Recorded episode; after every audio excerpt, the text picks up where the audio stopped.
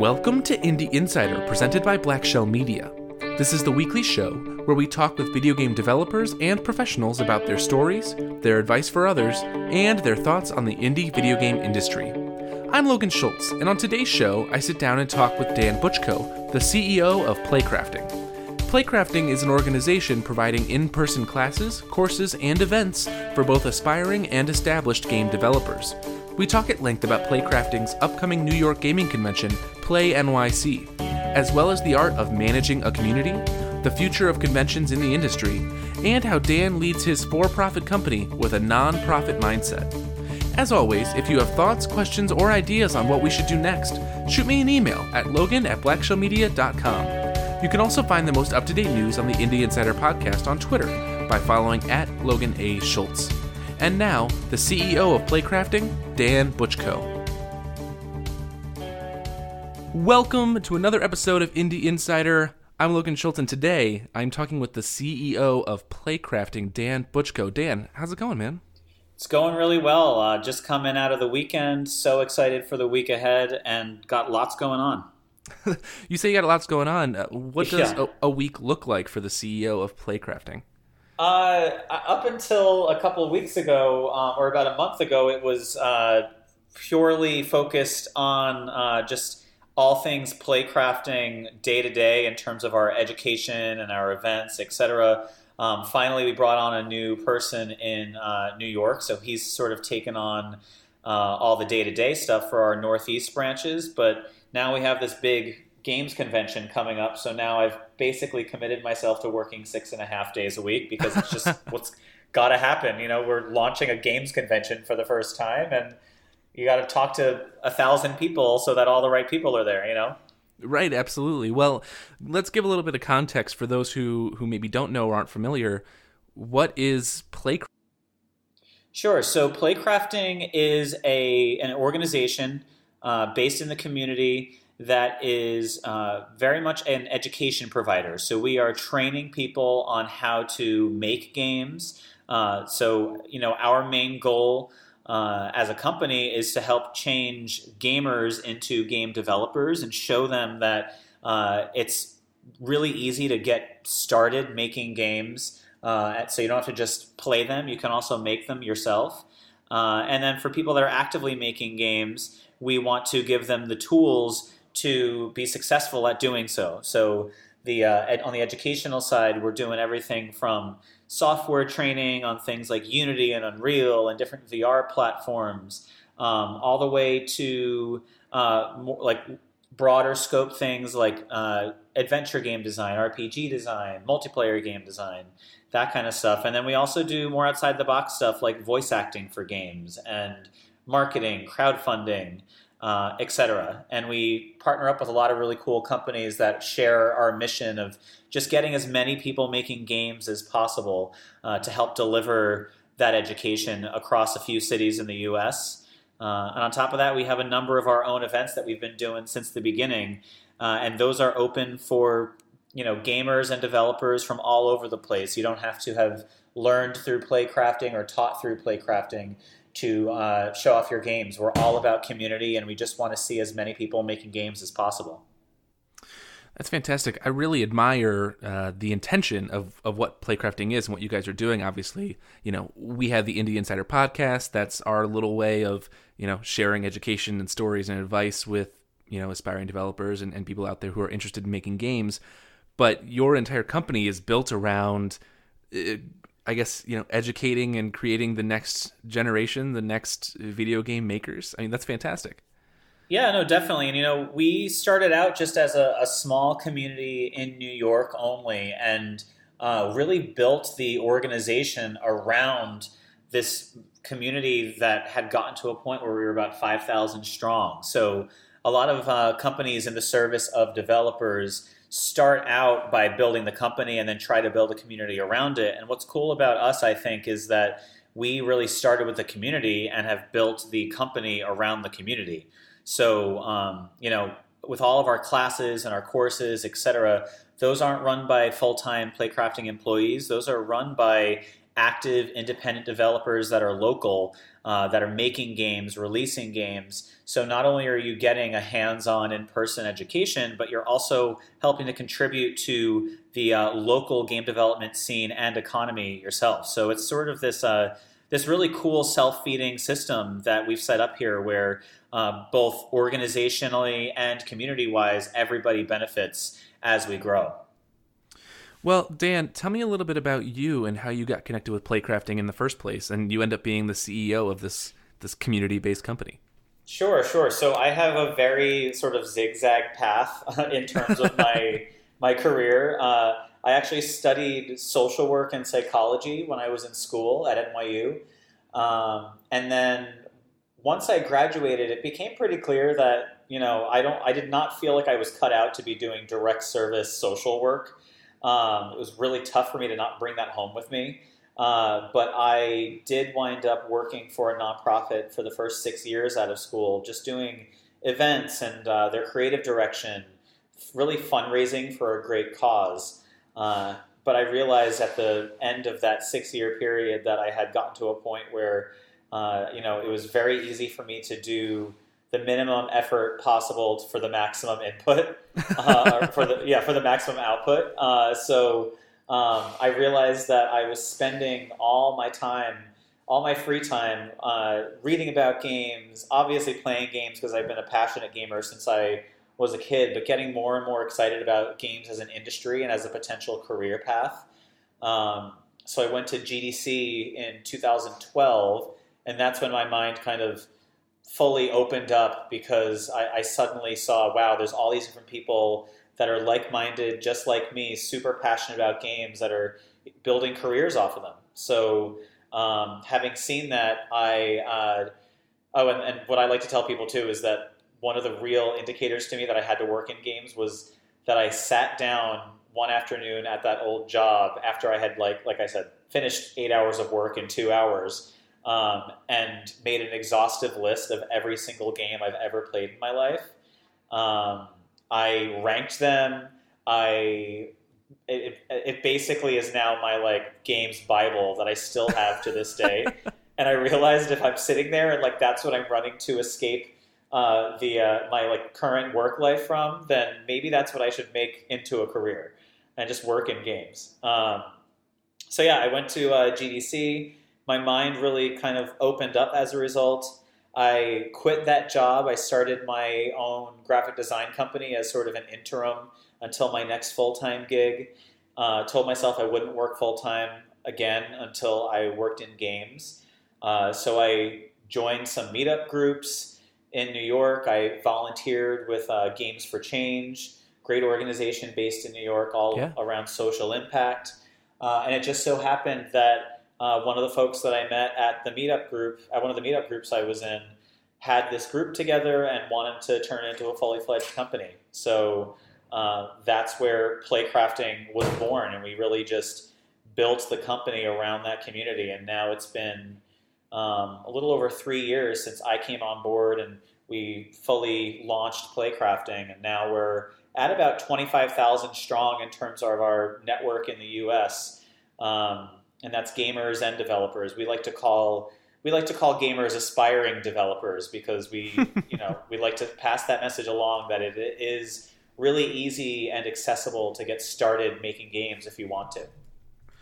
That's such an important uh, point to make, I think, and that's something that we talk about a lot on this show as well. Is you know how easy and accessible is it? Because it when you look at it kind of from the outside, from maybe that gamer or aspiring developer perspective, it can seem very daunting and you don't even know where to start. Um, right. How do you how do you address people's concerns and, and, that kind of mindset? Well, on one hand, you have to look at costs. So um, now we're at a point where Unreal, Unity, which are the two biggest and most popular uh, game engines for cre- game creation, are both free. Uh, there's personal use licenses for both of them that you can get for free. Mm-hmm. Um, so on the cost side, if you have a laptop, you can get that. You know, you can get the engine. You can start tooling around. There's a lot of different communities that you can join online.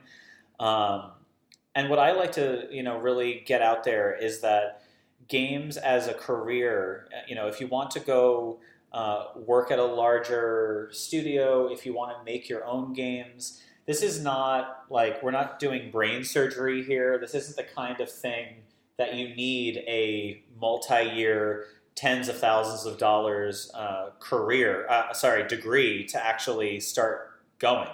Um, in the end, what matters is that you've made games that you have uh, really started to hone your craft and that you've taken that initiative. So that's really what's at the core of what we're doing with playcrafting is we've really lowered the barrier for entry for people to start learning how to make games too. Um, all of our education is in person, so there's a lot of folks that have tried the online tutorials and tried the forums, etc., and they hit a wall, and because they can't get an, an immediate answer and there's not someone there in person with them, they wind up never trying again, and that's super discouraging. And that's the kind of story that we hate to hear. So offering an affordable, accessible in-person solution um, that is not a multi-year, tens of thousands of dollar commitment uh, like a you know a fully scaled program is. Um, really, to us, you know, we've seen as the solution. Um, I, I like to say that anybody can make games. You can make you can make a game right now, if you if you never have. You can go to one of the tutorials online. You can come to one of our one night classes. Um, but it does take a while to be able to make good games. So there's no, you know, making games uh, is easy, I would say, but making good games is hard. And um, I think the best piece of advice on the game creation side that I can give is you, you know, game creation is an iterative iterative process. So you have to make tons and tons of games, probably you know many broken bad games before you start uh, connecting and making uh, things that are fully functional and start you know getting more appeal to people around you. Um, and as you know even within each of those games that you're making it's because it is an iterative process you need to get used to the fact that you know it's going to crash over and over and over again and all that is is uh, a way for you to continually refine the game and don't get discouraged by it breaking or by you know some playtesters giving negative feedback. Let that fuel your drive to make a game that is fully functional and people have fun playing. Um, and also collaborate because there's so many people out there that are trying to get started making games too. And we've seen so many uh, like small studios form out of our courses and classes. And that's exactly what the spirit of this is. It's all about collaboration and sort of getting over to the ego of you know you're not going to make Call of Duty alone in five minutes on your first try.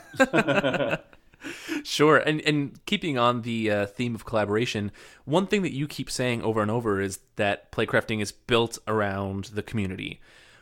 Go in depth with that a little bit. What does that really mean that there's a community? How serious is that community? Sure, sure. So uh, we started in New York originally as a meetup group that was just doing events.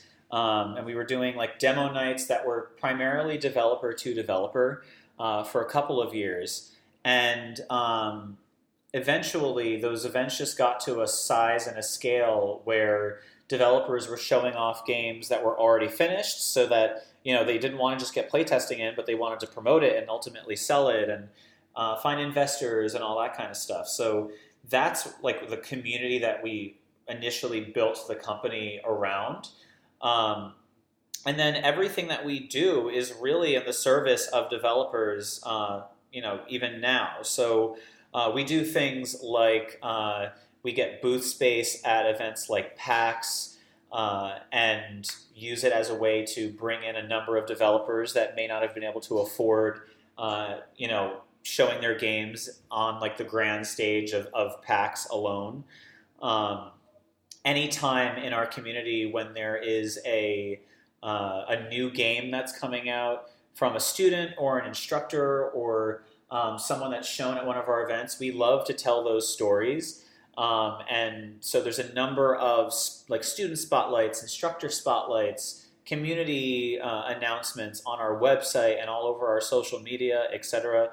Because we have this belief that you know, it's it's that old adage of uh, a rising tide lifts all boats. So um, this is all in the spirit of collaboration. And let's say, you know, there's a I'll use the example of one of our VR instructors. When we first launched our eight week VR course a couple years ago, um, our instructor was releasing one of the first uh, Oculus Gear VR games. And that was right within like three, four months of the first course coming up. So that's a great story for us to tell. We went ahead and we made sure we blasted all of our press contacts and everybody in our community across the US letting them know that this game was coming out, that it was just featured on Kill Screen, that uh, it was going to be at GDC, etc., and that there's this great course. So there's a discovery aspect to it where gamers can meet these developers and play their games that they may never have heard of before, um, and then they can they can meet them at the events. Uh, they can take a class or a course with them, and then six months down the line, they could be showing their own games at events. And we've seen this like just this cycle go on and on and on where someone comes through, yeah, they play a game from a developer, uh, they learn from that developer, they show off a game at an event, and then within six months to a year, even sometimes they're also now instructors doing the same thing for new students. So it's just this incredible system that's all inclusive uh, it's uh, open to people of all different backgrounds. We've had because we're not doing like a a, a four year full time program. We've had uh, Unity courses, for example, that will have a 17 uh, year old like freshman year of college student right next to a 60 year old who's never touched Unity in their lives. So that's the kind of thing we love to see um, because there is a little bit of a feeling that I've seen in the like before we started playcrafting, where you know, especially on the indie side, it's kind of like there's been indie events and uh, educational content, et cetera, that's very much targeted by indies for indies. But what about people that want to become an indie? You know, um, there should be an atmosphere of uh, welcoming. Um, and you know, for us as a co- community and as even a startup company, we want to make sure that we're not just reaching people that know what uh, what remains of Edith Finch is. We want to reach people that are playing Candy Crush Saga on the subway and don't consider themselves gamers, but they really are gamers, and they can learn how to make their own version of Candy Crush Saga. Um, so it's all about sort of growing the community and keeping that system into place so that the barrier for entry is as low as possible, and you can use uh, playcrafting's classes and events to you know get the word out there about your game, promote it, sell it, make connections, get get educated, etc. So when you are you know signing up to take a class, you know you're you're paying a bit of money, you're taking this course, but you're also buying into the community of playcrafting as well, which I think is really cool.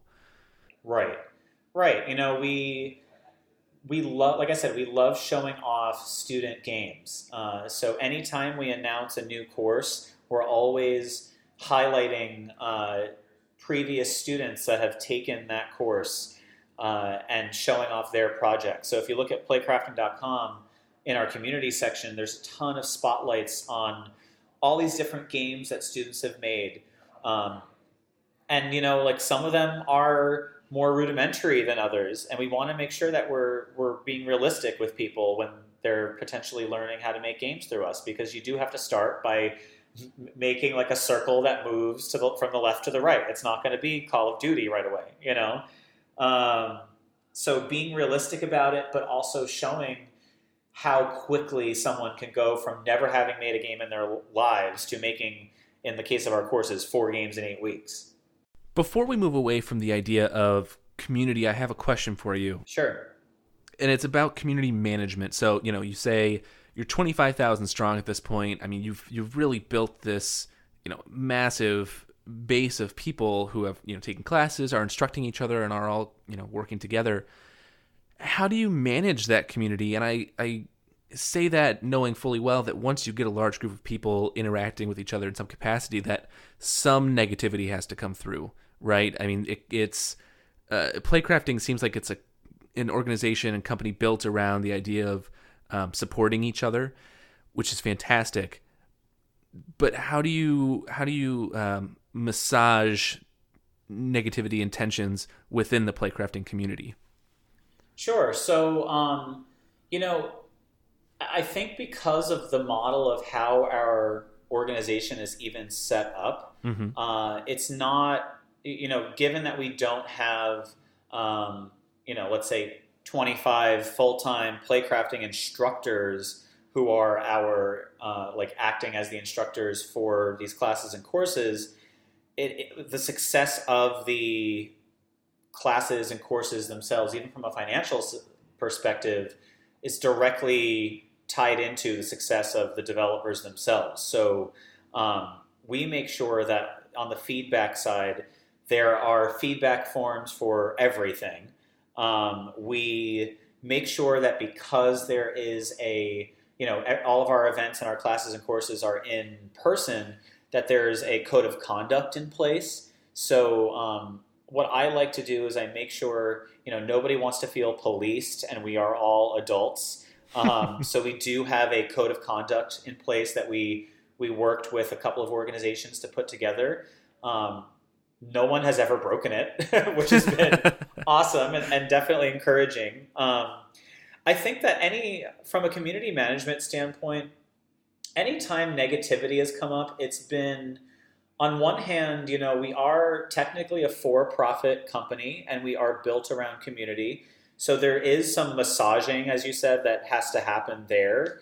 Um, but because, like I said, because we're n- I'm not employing, you know, a ton of uh, playcrafting employees. I'm uh, contracting out like hundreds of developers for these classes and courses. If someone has a problem with a class or course, on one hand, we take it as a uh, as a way to improve on that class and course, and on the other hand, you know, it it's not playcrafting. I, I'm not sitting in a room devising, you know, how to put courses together on my own. I'm working with these instructors who are local developers to actually build the content too, because this is all supposed to be in the service of the community. And if, if we were to be sitting in our ivory tower, if there was one, if we were supposed to be sitting in an ivory tower, like coming up with um, with educational content and for events uh, that we thought would resonate without ever talking to the community, then the whole thing would tank. So um, having uh, feedback uh, as part of every step of the way, and also, frankly, having transparency at every step of the way.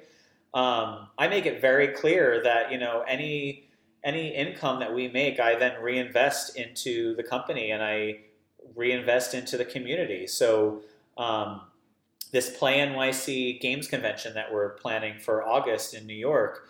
Um, I consider that an investment into the community, and it's the first time we've ever done it.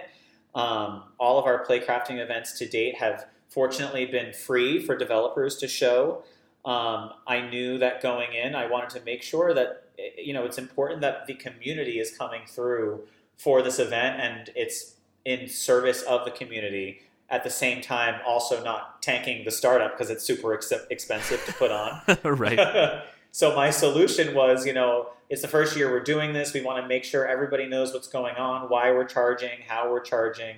My solution has been to be on the phone all day, every day with everyone who's indicated interest in showing their games. It's super, super exhausting, but it's it's what has to be done. So I'm not like just blankly sending out to everybody that's interested all the forms and the overview and the photos and all that. I'm on the phone going through with every developer who's interested every step of the event, the floor plan, how everything's laid out, how everything's working, taking their questions, um, and being completely open ab- about the fact that this is the first time we're doing this and we want to hear their feedback all along the way because our goal with this, as has been our goal with all regular playcrafting things, is to have it really grow in the years to come and be a staple of the industry. So that transparency and that in person, on the phone connection has been really the glue that has held the entire community together um, from a public facing perspective in terms of the events and education being only in person um, to a back end perspective where you know we're constantly in communication with uh, community members on all levels in person and on the phone etc um, to make sure that their voices are being heard to make sure that we're being you know that we're building everything with them in mind. Um, because we would be nothing without the developers in our community. We would never have been able to start this company without them. So um, we want them to grow with us, and we want us to grow with them. So it's just this great mutually beneficial relationship that protecting the community all along the way with transparency and communication has been the key. Well, I'll tell you what, Dan. We talked a bit about your background with nonprofits and uh, service-based organizations, and as somebody who comes from a nonprofit management background, you know, you mentioned that uh, Playcrafting is a for-profit organization, but it's very clear to me that you operate it with a nonprofit mindset. Just that right. kind of, you know, that giving back idea, that collaborative idea, um, that community aspect as well. So that's really fascinating to me in, in your approach there, and and it seems like a positive one. Yeah, and you know, it, it kind of um, what I like about it is, you know, that is completely my approach, and what I like about it is that I I see that approach going through to even our you know events and educational content. Um, we like to show to indies that um, that trying to make money on your games is not a bad thing. You know, you don't have to words like monetization and marketing don't have to be scary or sound gross. You can use them to help build your studio as uh, a, a, business. You can use them to help grow your own community of fans and gamers and enthusiasts. Um, so I, I like the fact that I have a social work background and that's where I come from because in the end, for profit or nonprofit, everything is about people, everything is about connection, and um, I look at uh, I look at you know running playcrafting and working with these communities as um, the same way that I, I would have if I was doing direct you know service work with clients. It's all about empowerment of the client in those settings, and I look at this as empowerment of the community and um, you know running a financially and logistically sound company uh, but also a, a transparent and inclusive community at the same time. They don't have to be mutually exclusive. Um, and you know, we make tons of mistakes along the way. I make 7,500 mistakes a week. So um, the best piece of advice I ever got from one of my former mentors was that the two best things you can say all the time are thank you and I'm sorry. So I find myself saying thank you and I'm sorry about 25 times a week. Um, because you know we do you know we are still a relatively young startup, a pretty small team. Mistakes happen all the time, uh, so we just make sure that we learn from them. That uh, we get on the phone, we hear from people if they have a question or concern, um, and that we're treating everyone fairly and in a transparent way. Um, so yeah, that message of uh, you know being for profit but having a nonprofit feel um, is exactly what I want playcrafting as an organization and as um, a collection of communities to make sure it is coming through. Well, it seems like it's working because playcrafting, you know, as you've mentioned, has just grown exponentially over the last few years, and so congratulations on that. Um, so I want to hear about this convention that you guys are putting together because that's what you do when your company gets bigger. You have larger events, and this sounds like uh, a huge one for you. Tell me a little bit about it. Yeah, yeah. So, um, so for the past few years, uh, across New York, San Francisco, and Boston, uh, and a couple times in uh, LA and Seattle as well, we've been doing these uh, seasonal, so quarterly expos. Um, they've been local, um, just a way for developers to come out and show their games to the community. Uh, New York is our oldest branch and our biggest community. So those uh, expos are now at 125 to 150 games strong, and we've had as many as 1,200 people come through.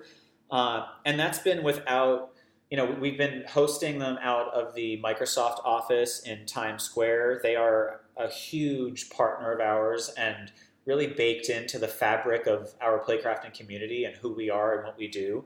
Um, they we've been hosting those out of there for a number of years now, and um, it is more of a like an office slash educational kind of setting.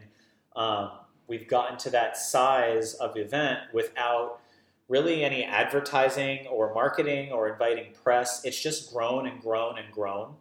Um, so that was an indicator to us that you know New York really needs its own dedicated games convention. Uh, you know, Boston has PAX East. Uh, there's so many different things that are happening in Seattle and LA and San Francisco. Um, there are a number of uh, games included events in New York, like New York Comic Con, for example. Um, but there's not a dedicated games convention that is uh, purely public facing. And uh, the fact that our expos got to where they are without us really investing in them uh, financially or um, logistically uh, really was an indicator to us that this is what New York needs. So uh, we decided to build N- Play NYC from the ground up, again in the service of developers. Uh, we knew that having it in Manhattan was extremely important. Um, it makes it a lot more expensive, but it, uh, it, it, it's a, it was really important to us because a lot of times there there will be some uh, some local game events that'll happen outside of Manhattan. Um, and it's it's harder for people to get to if they're coming down from Boston or up from DC or over from Philly. And we've had folks come in from those places for just our regular playcrafting expos, which are on a weeknight for three hours. So um, we wanted to make sure it was accessible. We're having it at Terminal Five, which is a uh, pretty legendary concert venue in Manhattan. Okay. Uh, it's three floors uh, and a rooftop. Uh, we're expecting about 5,000 attendees throughout the weekend. Wow. Uh, over over 100 games.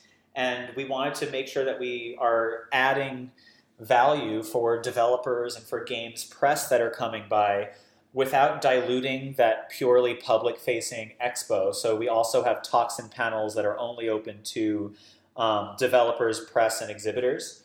Um, so that was our, you know, this was our solution to that problem of New York doesn't have a games convention.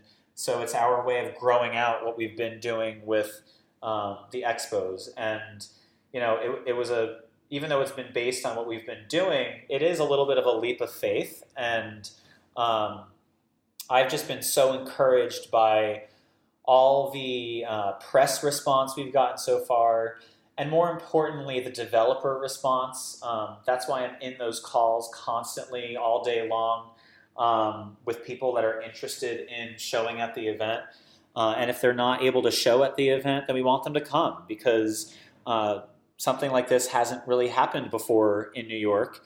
Uh, and it's it's important that we use this as an opportunity to lift up the developers in all of our communities and some folks that are coming out uh, from outside the country and uh, from other cities that are that we're not in on the ground, um, but also to help put New York and the surrounding cities and areas on the map for their super passionate and talented uh, community of developers. Um, that's what this is. It's a platform for those developers uh, and a way for local gamers to just all get together in the summer in Manhattan for a really cool event that we're just super, super excited for. Well, Dan, if people are super excited about this conference idea like I am, uh, this convention idea like I am, um, and they want to get involved or they want to attend or they want to keep their eyes open for the next one, hopefully there will be one, um, how, how do they go about doing that? Sure. So you can visit play-nyc.com.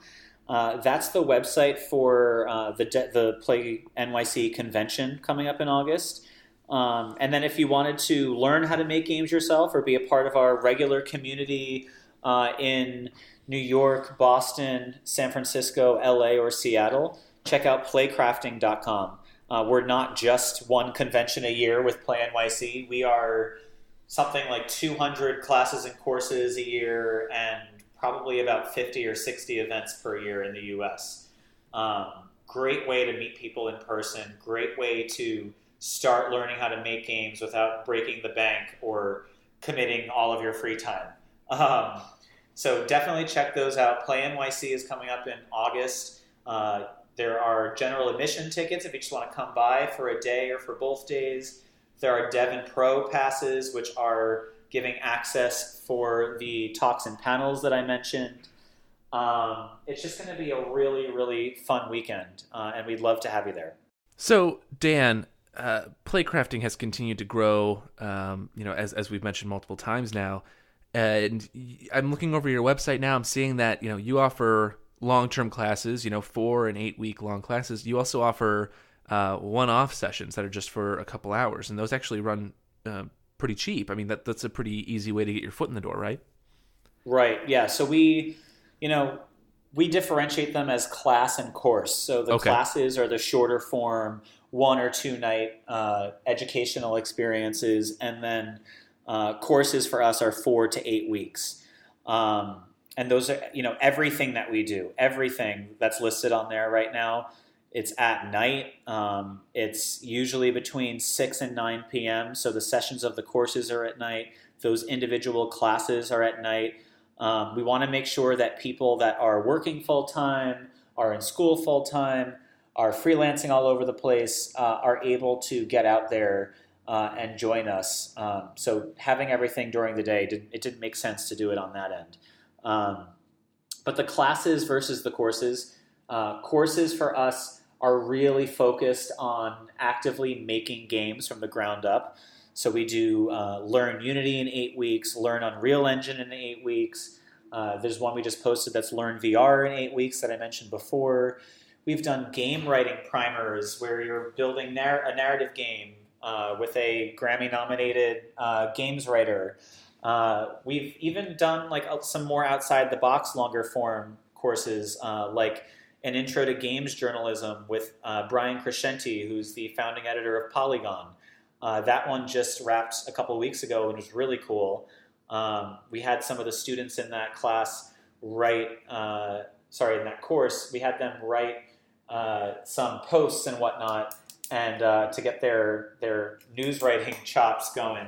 And those are posted on our website. Uh, the classes are ways for us to test out. Um, you know what topics are more uh, needed and popular in the community. So like what might need to be turned into a longer form course.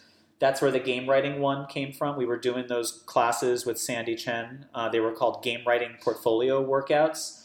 Uh, we did like one or two of them every quarter for I think two and a half years, and they were just growing and growing. So it was clear that the community really needed uh, a multi-week course on it.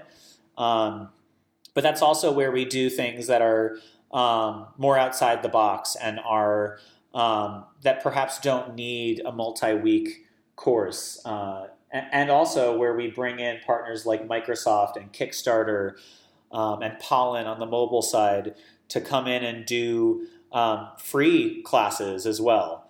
Um, those are again one nighters. So uh, wanted to make sure that we're giving an all inclusive uh, education and offering like really the full slate of every possible topic through the classes and courses without requiring some kind of paid membership or paid long-term enrollment. Everything you know should be a la carte and ad hoc, uh, and we want to keep it that way. For sure, and I, I appreciate so much your constant ability to um, reassess where you're at, reassess you know what's working and what's not, and continuing to utilize that feedback to uh, grow your company and grow your offerings. Um, I think that's one of the most important things for any successful organization or company or studio is just to constantly be reevaluating what's working, what's not, and and growing forward from there.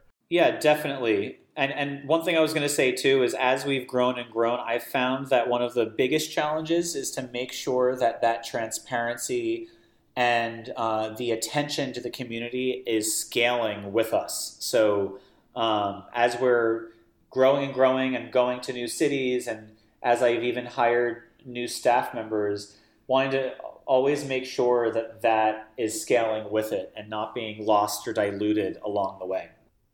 For sure. So, one thing that I wanted to talk to you about, and you, you touched on this just a little bit, um, was the idea that all of your offerings, all of your courses and classes are all in person.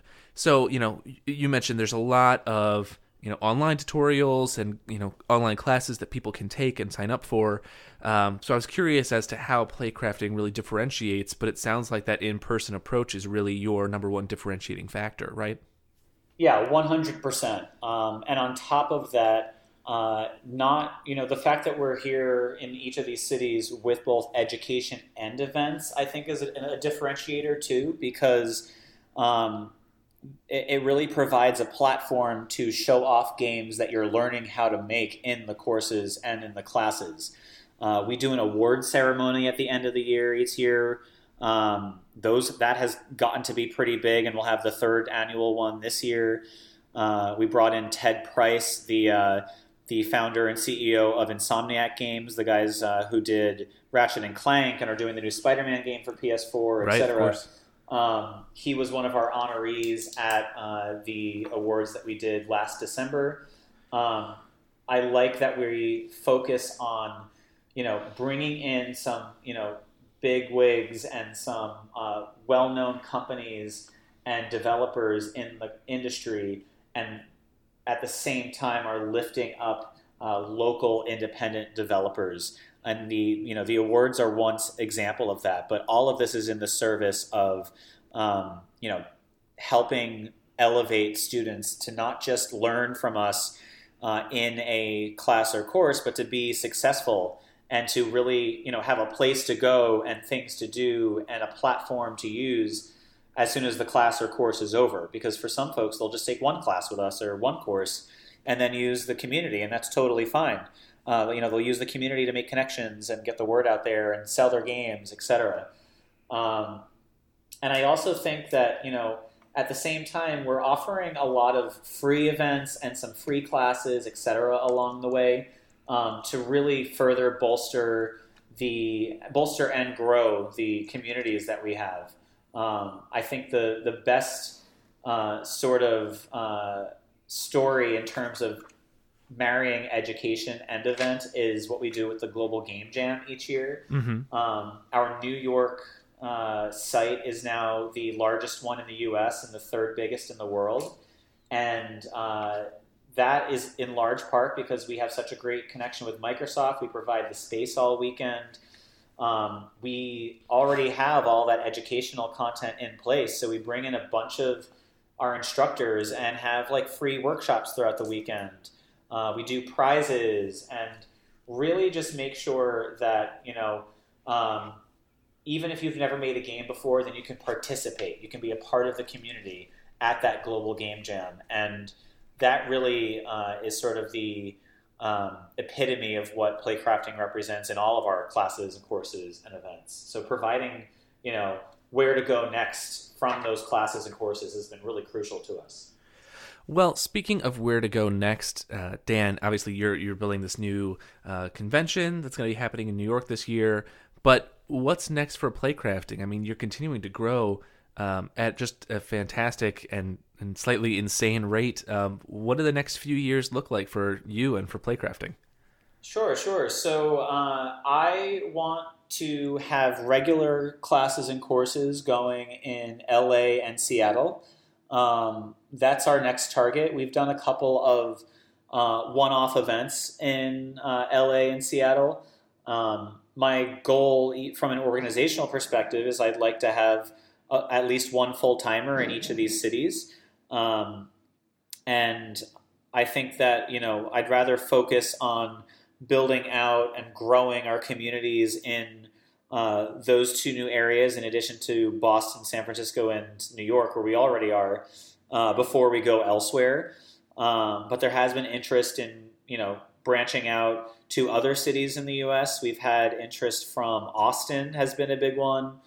Um, there's been interest from um, a couple from Orlando. There's been interest in Pittsburgh. Um, so thinking about you know adding a couple more cities and uh, helping to build up some more communities in the U.S. and then there's also been interest in some international places too, like London and Montreal, and um, even some interest in China and Japan in the past. So uh, I want to spend the next couple of years with Playcrafting, really strengthening and building our communities domestically, so that we can then go to a couple international places too. Well, Dan, when you are ready to really expand and come to the Midwest and come to Iowa, you let me know. All right, Will do. I can help that you out sounds with that. great. All right, cool. Well, Dan, I don't want to keep you too much longer. Um, you've just been fantastic to talk to, but I just want to ask you a couple of larger scale questions before I send you on the way. Is that all right? Go for it. All right, let's do it. So, um, you know, obviously, playcrafting is built around education and continuing to uh, provide resources for aspiring developers, as you refer to them. Um, actually, as we refer to them on this show as well. Uh, Nice. yeah, absolutely. So, um, I guess my question to you is: Are you ever worried that there's going to be too many games and there's too many developers? Are we going to reach a critical mass where um, they can't all be supported? Are we expanding too much? Um, I I'm not worried about that right now. I think that the the real challenge is, you know, what I said before, which was any anybody can make games, but it takes a lot of practice and it's a lot harder to make good games. Um, so I think that the real challenge right now is as uh, you know the number of games being added to the App Store, to Steam, etc., has just exponentially grown. The, the real challenge has been, you know, giving the spotlight and uh, showing off uh, games from independent developers that can't pay for ad space but have a really cool, well done, uh, functional game. Um, that's been, I think, the real challenge. Um, I do think that uh, you're probably. I feel like we'll probably start seeing some of these smaller companies merging together, uh, which I think will be pretty cool if we see some like smaller, successful indie studios and medium-sized ones merging together rather than just uh, the gigantic AAA studios like eating the smaller ones. um, what what was that mobile game? It was was it Agar.io or Slither.io? That's it. Okay. Yeah, yeah, you should check it out. That's that's what it reminds me of um, when I like use that analogy. Um, you're basically like a like a worm, and you start as a tiny worm, and you have to like eat the smaller worms so you can become bigger and bigger. Sure. Um, I like the idea of smaller uh, groups and companies uh, joining together to form something bigger rather than something that's already giant, just subsuming something that's uh, that's a little bit smaller and lesser known. Um, so I, I think that that's that's something that I'd like to see and that we might start seeing. Um, I don't think we're going to get to a point where there's too many game developers um, because game development requires so many different disciplines and so many different areas of expertise. That's one thing that we really make sure is clear with all of our playcrafting education. Um, you can be a coder just building websites, etc., and then you can learn how to code in a different language pretty easily and transfer those skills over. You can be a UX UI designer uh, for websites or for just broader apps and transfer those over to um, to video games. Same for um, artists and audio experts, etc. Um, games just require so many different disciplines that I think you're going to see more and more people making games, but I don't think that necessarily means that there's more and more people making games full time. Um, I think it's it's more of just sort of using those skills in different places and seeing how people can easily pop in and out of working, you know, in games and outside of games with those transferable skills. Well, Dan, here's one last question for you, and it is about conventions because you have your first big convention coming up um, in just a couple of months now uh, with playcrafting, and that's Play NYC. The clock is it's ticking. coming up fast. Uh, uh, you actually mentioned that before we started recording that um, you know you are just going all the time, and you really wanted to get this interview in before things got really crazy. But it's still you know uh, what uh, a month and a half, almost two months out. Yeah, seven weeks. Yeah. Oh, is that it? God. yep. Wow. Well, uh, best of luck with that. But on the topic of conventions, you know, E3 just ended. E3 is one of the biggest conventions of the year, and E3 did something different this year, where they had, um, you know, fans and gamers coming as opposed to just being the traditional kind of trade show and and and journalists um, and, and media show uh, put together. What are your thoughts on the current trend and the future standing of conventions. How do conventions fit into the future video game industry? Yeah, so I, you know, I was at E3 and that was my third one in a row and it was very clear that something was different because they had opened up 15,000 tickets to the public. Right. Um, I, I, think it was very obvious to everybody there that it was way too clogged and a little bit, um, a little bit haphazard, especially on the first day. Uh, it seemed to have like ironed itself out by the end, but um, we're at a point now where you have content creators from all over the place. It's not just um, it's not just press outlets anymore. You have streamers, you have podcasts, you have um, places all over the place that are and people that are making content and getting the word out there about games and announcements and um, showing live footage and debuting things uh, without being these sort of established um, places that are like go-to news sources. So, uh, seeing how uh, conventions have sort of helped bring the power back to the player has been really encouraging and exciting. Um, I think that uh, we're in like a little bit of an in-between phase here, where we're seeing like a like some growing pains where the industry is trying to adapt to this new form of uh, content and um, those creators. Uh, ultimately, maybe that means that there will be, you know, the press only events might only be like small things now. Um, since it's all about, you know, everything's digital and everything can be released online, and that's where most people get their information now. So, um, you know, look at the Nintendo Direct. A lot of people said that Nintendo won E3. I agree, and um, and I'm also just like a Nintendo fanboy, so it's hard for me not to agree. But um, but they did that without having a full press conference on stage. They just went right into people's computer screens and mobile devices with the with, with a short 25 minute video. Um, so I, I, think that uh, I, I, feel like more people, more companies will probably adapt that kind of mentality um, and adapt that kind of strategy. And conventions will, you know, you go to a convention and you see PewDiePie and Markiplier, like they're rock stars there because those are places that, th- those are sources that like a lot of the general gamers, especially really young gamers that are in middle school and high school, um, are finding connection and are getting their news about games and are you know seeing what games are like. Um, so I think we're in like a little bit of a growing process, and there's going to be some uh, adaptation on the behalf of these like larger institutions and these larger companies.